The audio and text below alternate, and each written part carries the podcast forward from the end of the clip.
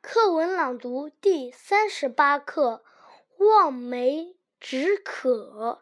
三国时期，曹操带着十万大军经过一片荒原。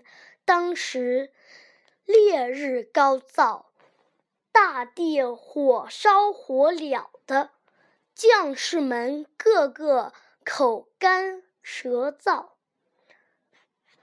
嗓子冒烟，行军速度越来越慢。曹操问过向导，附近根本没有水，怎么办？忽然，他灵机一动，骑骑着马跑上一块高地。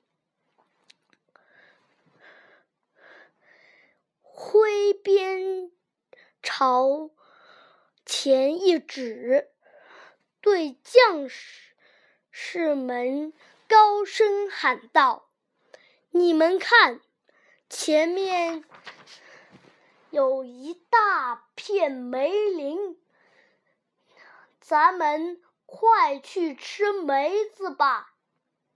将士们一听到梅子，马上想到了梅子的酸味，